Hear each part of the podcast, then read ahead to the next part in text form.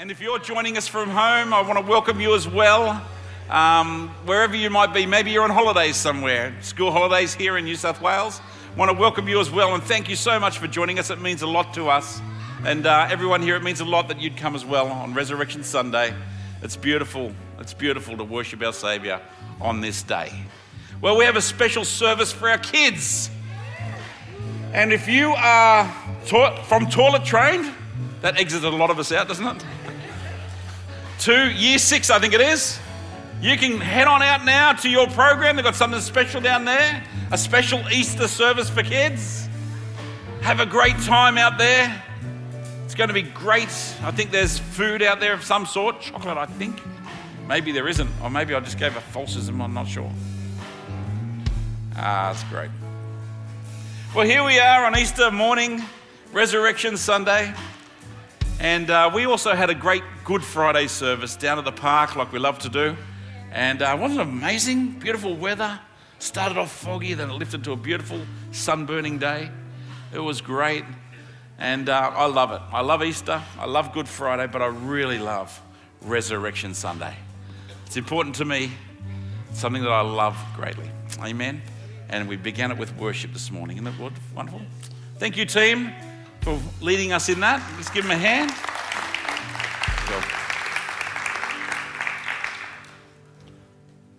On, uh, on Friday, I shared a message about my contemplations of Good Friday, my, my thinking about it, and my conclusions that I came to. And basically, just three things. I just want to recap if that's all right.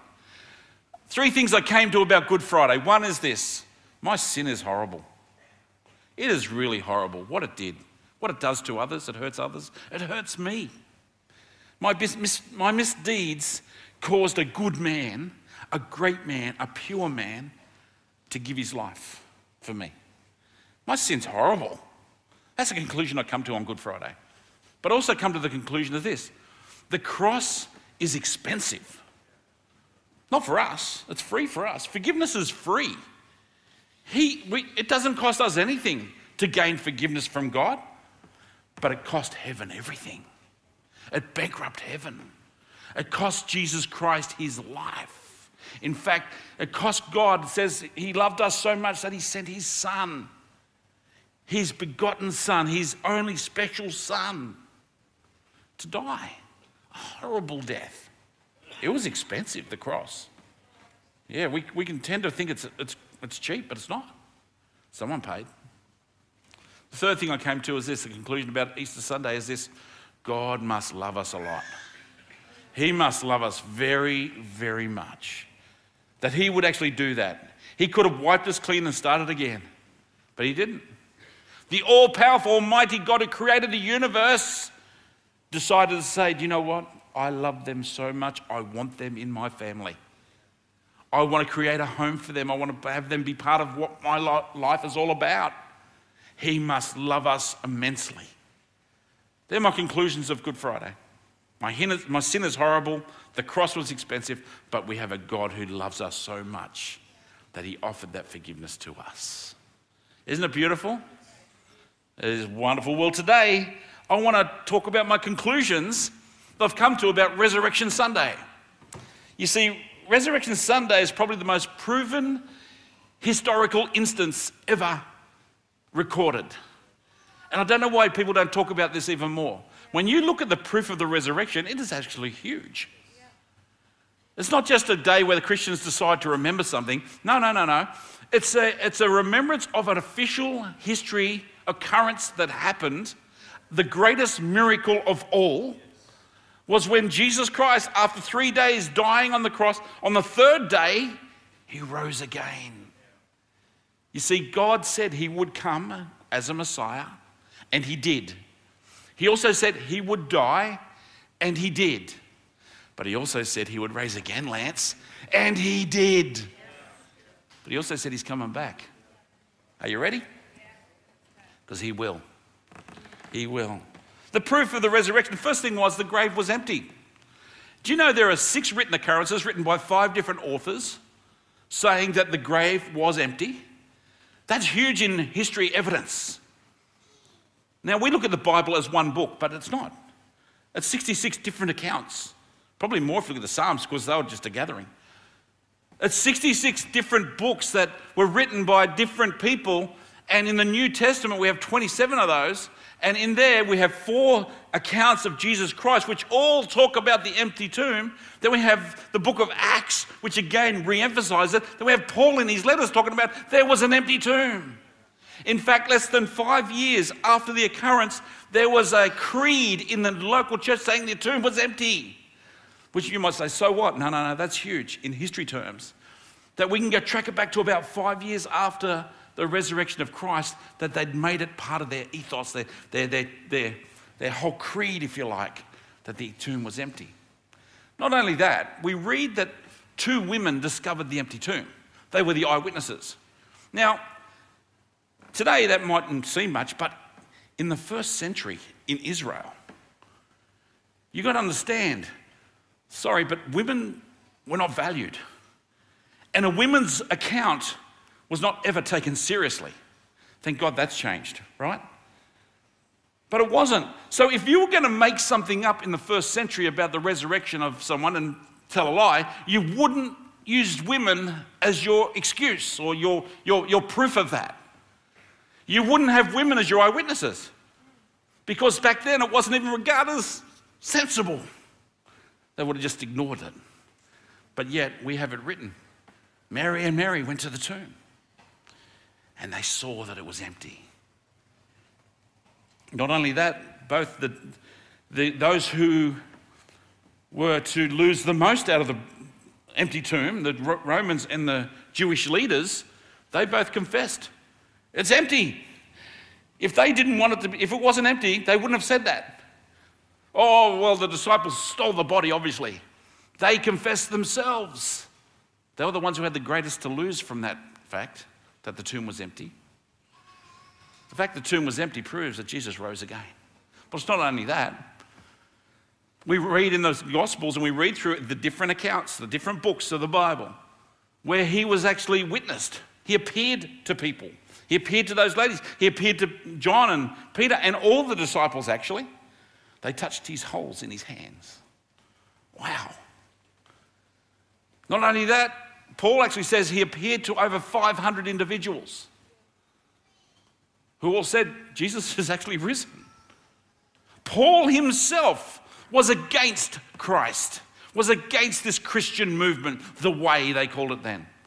He wanted to stamp it out until one day he met Jesus. And his whole life changed. He, he, changed all of his focus. He turned around to a point where he would later be beheaded for it, confessing that Jesus has risen. Wow. Jesus' half brother, biologically, James, who wrote the, the letter of James in the Bible, he was a denier. Him and his brother Jude, they were deniers. No, he's not the Christ, he's just a teacher. In fact, they even suggested once he was possessed. But yet, when he saw the resurrected Jesus, he changed. He changed.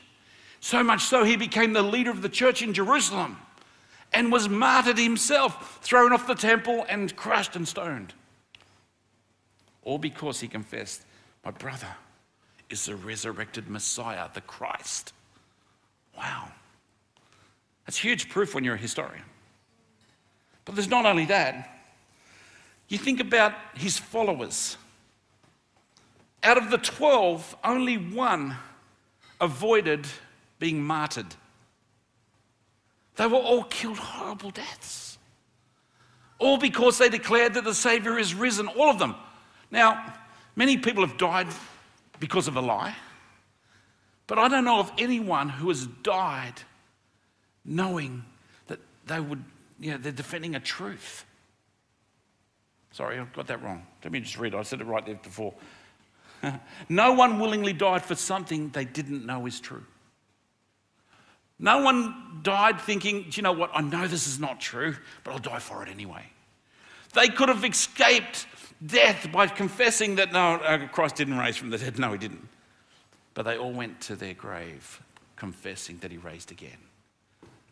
So much so that today, here we have churches spreading around the world. And if you go into the developing countries, you're seeing Christianity spread like wildfire 2,000 years after the event. It is the most proven act of history that you can find in ancient history. I don't know why people deny that Jesus risen from the grave. Many of um, atheists have tried to do that and have come to the conclusion. Do you know the best conclusion they can come up with? Jesus had an identical twin brother who was in hiding for 33 years. He stole the body and replaced him. It's the best they can come up with because of the forensics, if you like, of the investigation, undeniable proof that Jesus rose from the grave. Pretty cool, isn't it? But that's not what excites me about the resurrection. What excites me about the resurrection is really what it means for us. Yeah, that's great history, it's fantastic, and our Savior is alive, and that's amazing. But what does that mean for us here in the 21st century? Well, I've come to the conclusion of a few things. First thing is this what's exciting about it, the resurrection, is He is who He says He is. He's not just a good man, He's not just a great teacher, a prophet. He is God. You see, to rise from the dead is the ultimate power move, don't you think? Christmas is the promise, but Easter is the proof that God loves us and that He is God. Jesus came.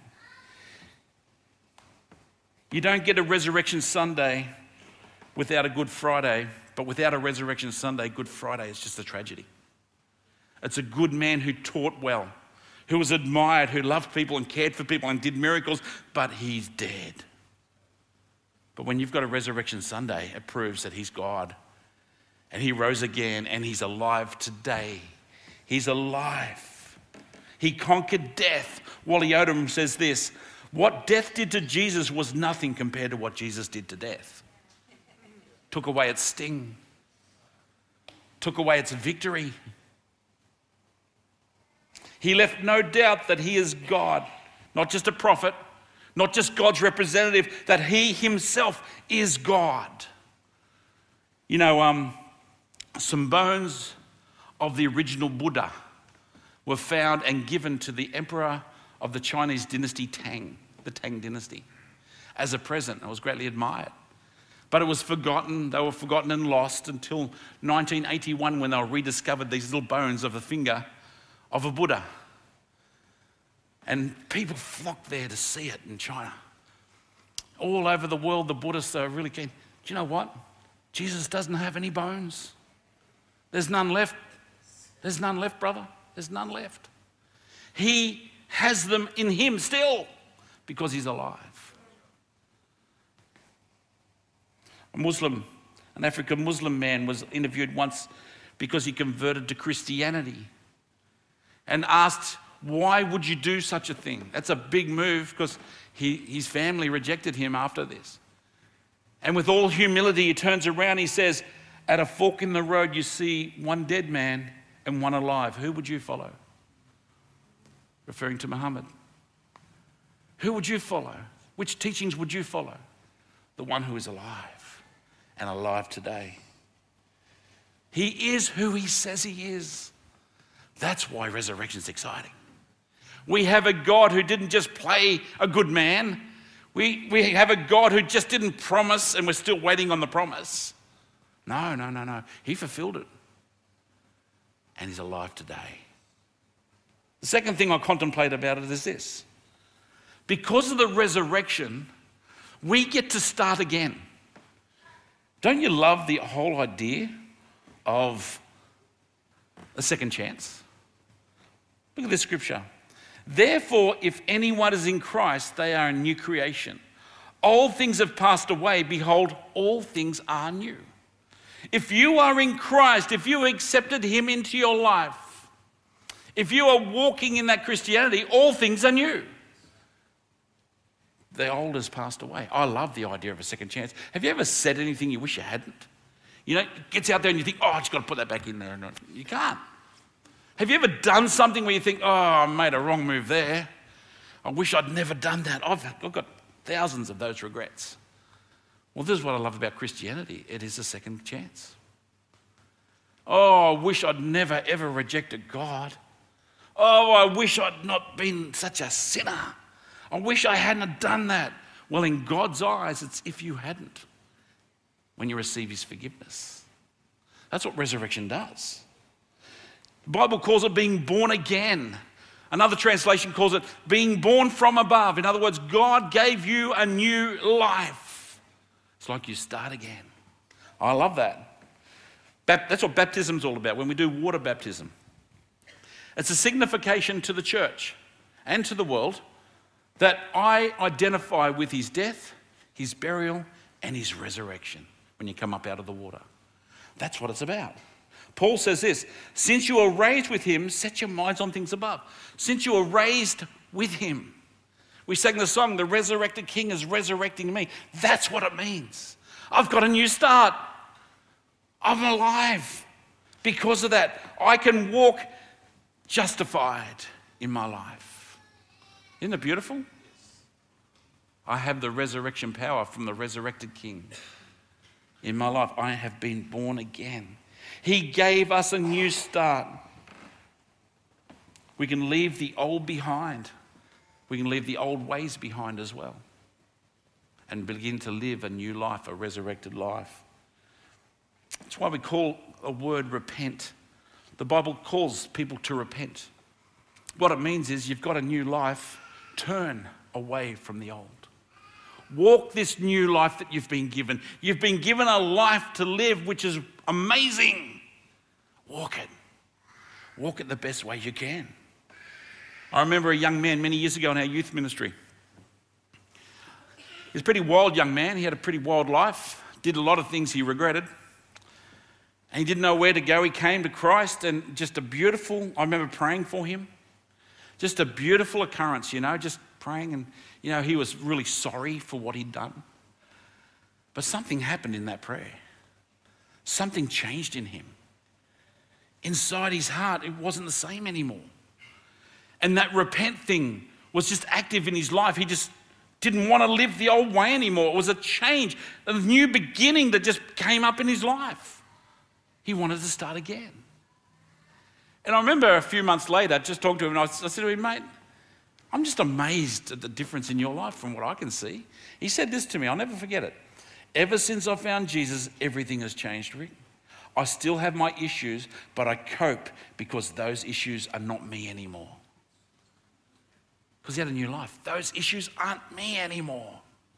I've still got consequences, but that's not me anymore. I'm still working through some things, but that's not me. Who I am, I'm a child of God. He's accepted me, and I'm walking as a child of God. He understood what it meant to repent.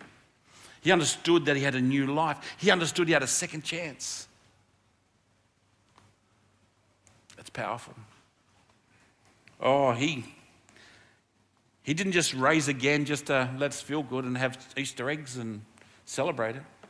He raised, brother, to give us a new life, a new start. No matter where you are today, no matter what you've done, today could be Resurrection Sunday for you. You could have a new start, a fresh start. First thing is that he's, he said who he's, he was who he said he was. He was God. Second thing is that he can bring us a new start. The third thing, the reason why I love this resurrection, my, my whole thought about this whole Resurrection Sunday being powerful is this. In Mark chapter 1, 14 and 15, John, uh, John the Baptist was arrested. Jesus came to Galilee proclaiming the gospel of God and saying, The time is fulfilled and the kingdom of God is at hand. Repent and believe in the gospel. It says, There is a kingdom for us to enter into.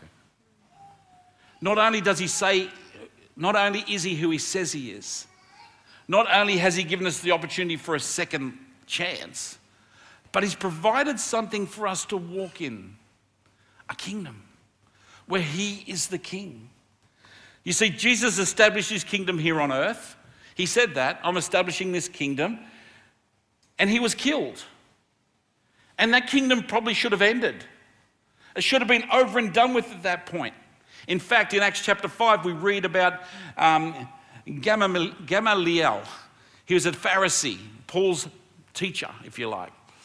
And all the Pharisees were wondering, what are we going to do with all these Christians who are getting excited about this resurrected guy we killed?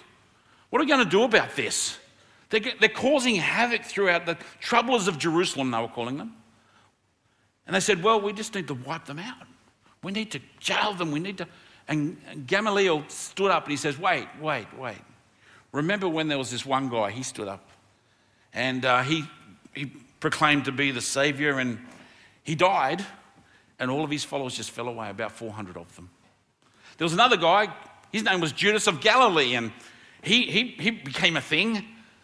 And he rose up and got all these followers, and he was killed, and all of his followers just went away. And then he said this this Jesus of Nazareth, we killed him, he's dead. If this is not of God, it will just go away. It will just dissolve into nothing. But if it is God, there's nothing you can do to stop it. I want to tell you, church, here we are 2,000 years later, and it's still growing. Here we are today that this thing, which was a cult to them, just some rising up, they destroyed, they thought they destroyed the leader of it, but it didn't. It rose up. His kingdom began, and it hasn't finished building yet. 2,000 years later. He is the King of kings and Lord of lords. Long live the King, right? Well, I've got some news for you. He shall reign forever and ever and ever. His kingdom will never end. There is no end to his kingdom. That's what's exciting about the resurrection. It wasn't just a good idea, it wasn't just a nice teaching. It was a kingdom that was made available and made available for us. I get excited about it. I don't think his plan was just to forgive us. I don't think his plan was just to be nice to us. I think his plan was there to make sure that we could actually live with him. I think his plan was there so that we could live a blessed and favored life. A life with peace, a life with joy, a life, even though things happen in our lives, we have this stability in our life. That's why he came. And that happens in the kingdom. He made a kingdom available for us all so that others could find out about it too. That's why we do what we do. That's why the church is active in the world today. Because we have a kingdom. Because our king is alive. He's not dead. It's not just a memory, mate. He's alive. And that kingdom is where we learn about our king. I've been doing a lot of thinking, a lot about the kingdom of God. And, you know, Jesus actually said, unless you're born again, you won't see the kingdom.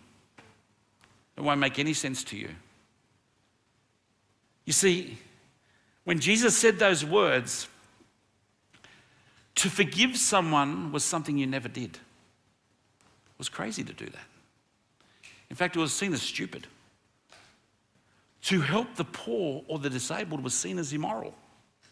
You wouldn't do it. Jesus changed everything when he brought his kingdom. He actually said some things like this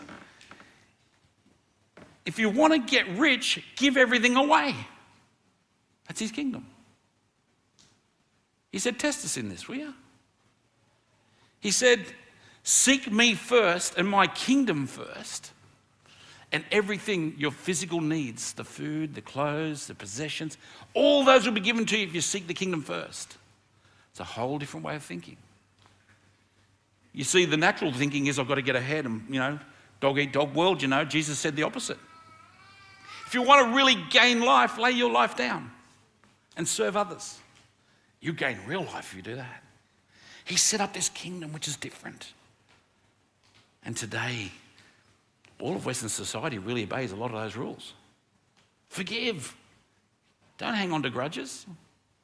Care for the poor, care for the disabled, care for those who are having a hard time. Oh, I love what I saw this week, still seeing it with the, the floods through this place, the way people rise up to help others.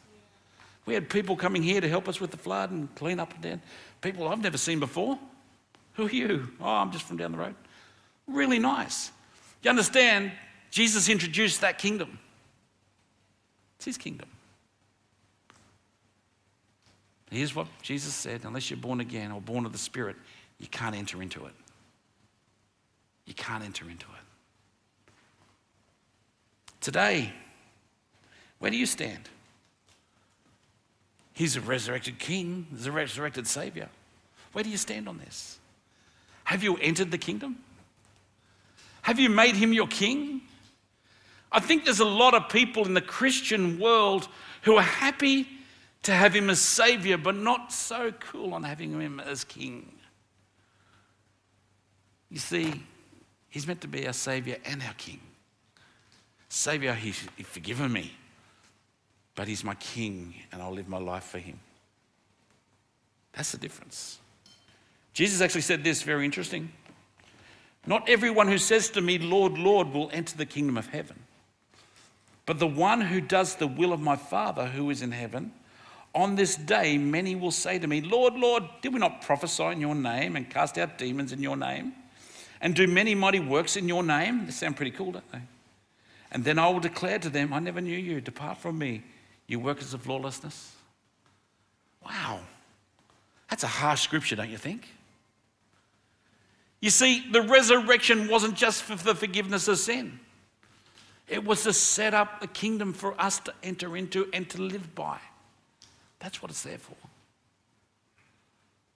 About, would have been about 15 years ago, this movement came through the church, a grace movement, and probably needed a bit of balancing in our lives.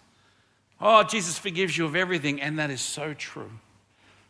But someone took liberties and said, oh, that means I can live however I want, right? So we forgot about consequences. We forgot about sowing and reaping principles.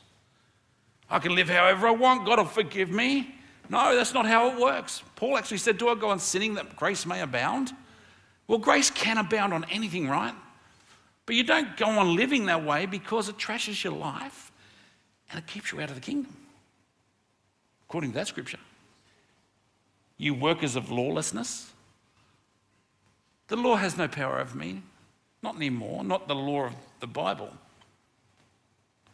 But I still live a life wanting to obey my King, wanting to serve my King and lift up my King. Friends, I believe that's where the favor of God is found. I don't want to be a Christian who's living a, defeated life, a life where I'm, I'm walking along just getting by, just getting by, and I don't want to live that Christian I want to live a victorious Christian life. I want to live the favored Christian life.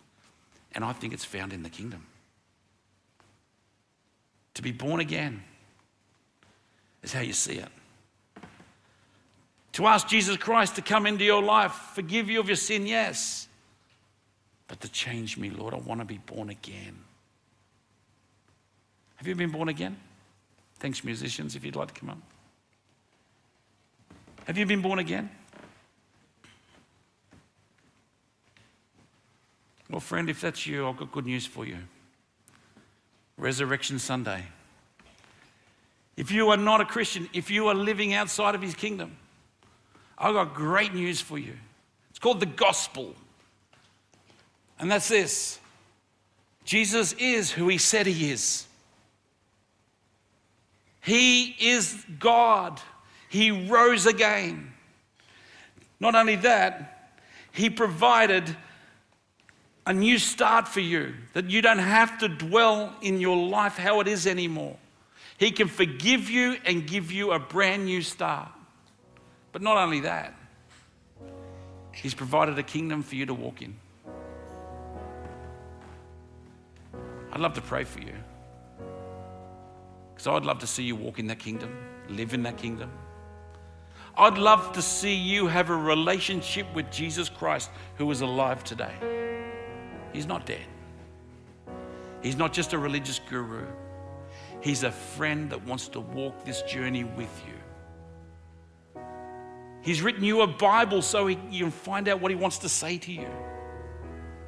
Not only that, he sent his Holy Spirit to dwell with us, speak to our spirits, and walk with our spirits. That's the exciting thing about it. I've got to tell you, when I've decided, I grew up in a Christian home, but I had to make my own decision. Jesus, I want you to be my king. You come into my life? It changed everything. Changed everything. How about you, friend? I'd love to pray for you today. So, what I'd love to do, love us all to bow our heads. We're going to pray and at home as well if you'd like to pray.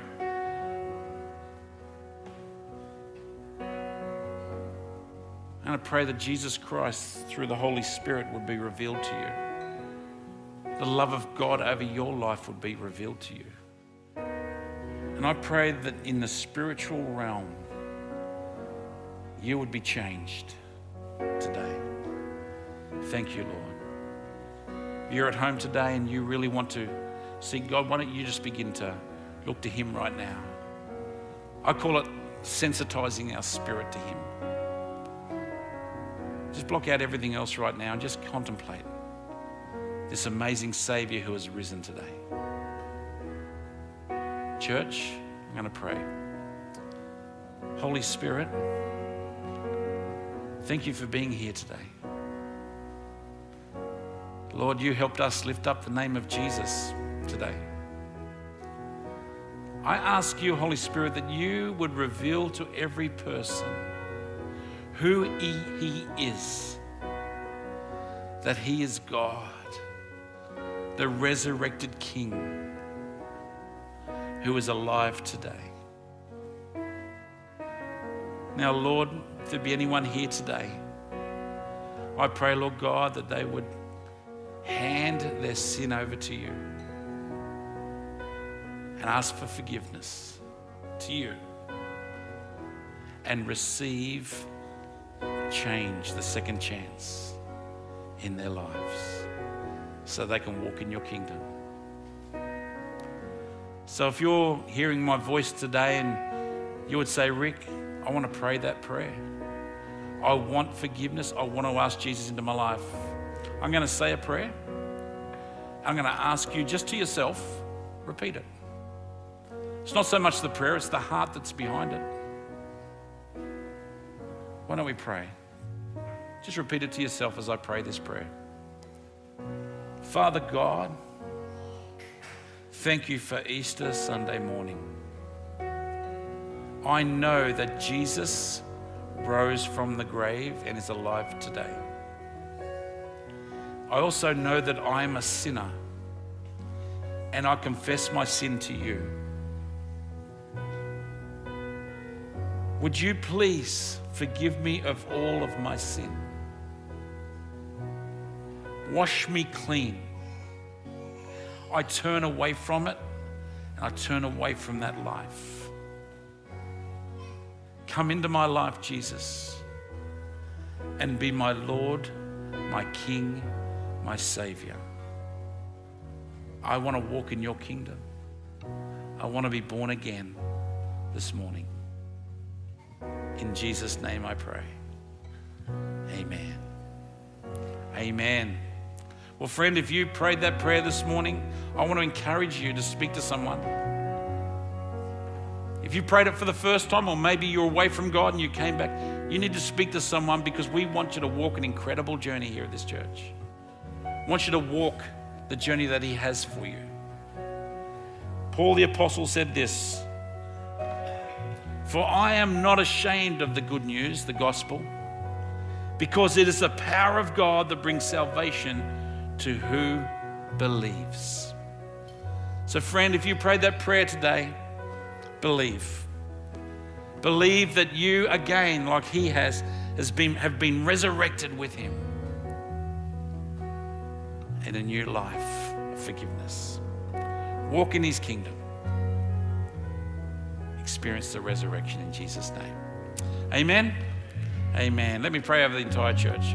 Father, Lord, I thank you for what you're doing in our church. I thank you for the people's lives that are continually changed. Lord, I pray, Lord, that you would continue to draw people to you and help us, Lord God, as a church to be the people who help them walk in the kingdom. Lord, we love you, and again, we thank you for Resurrection Sunday. In Jesus' name.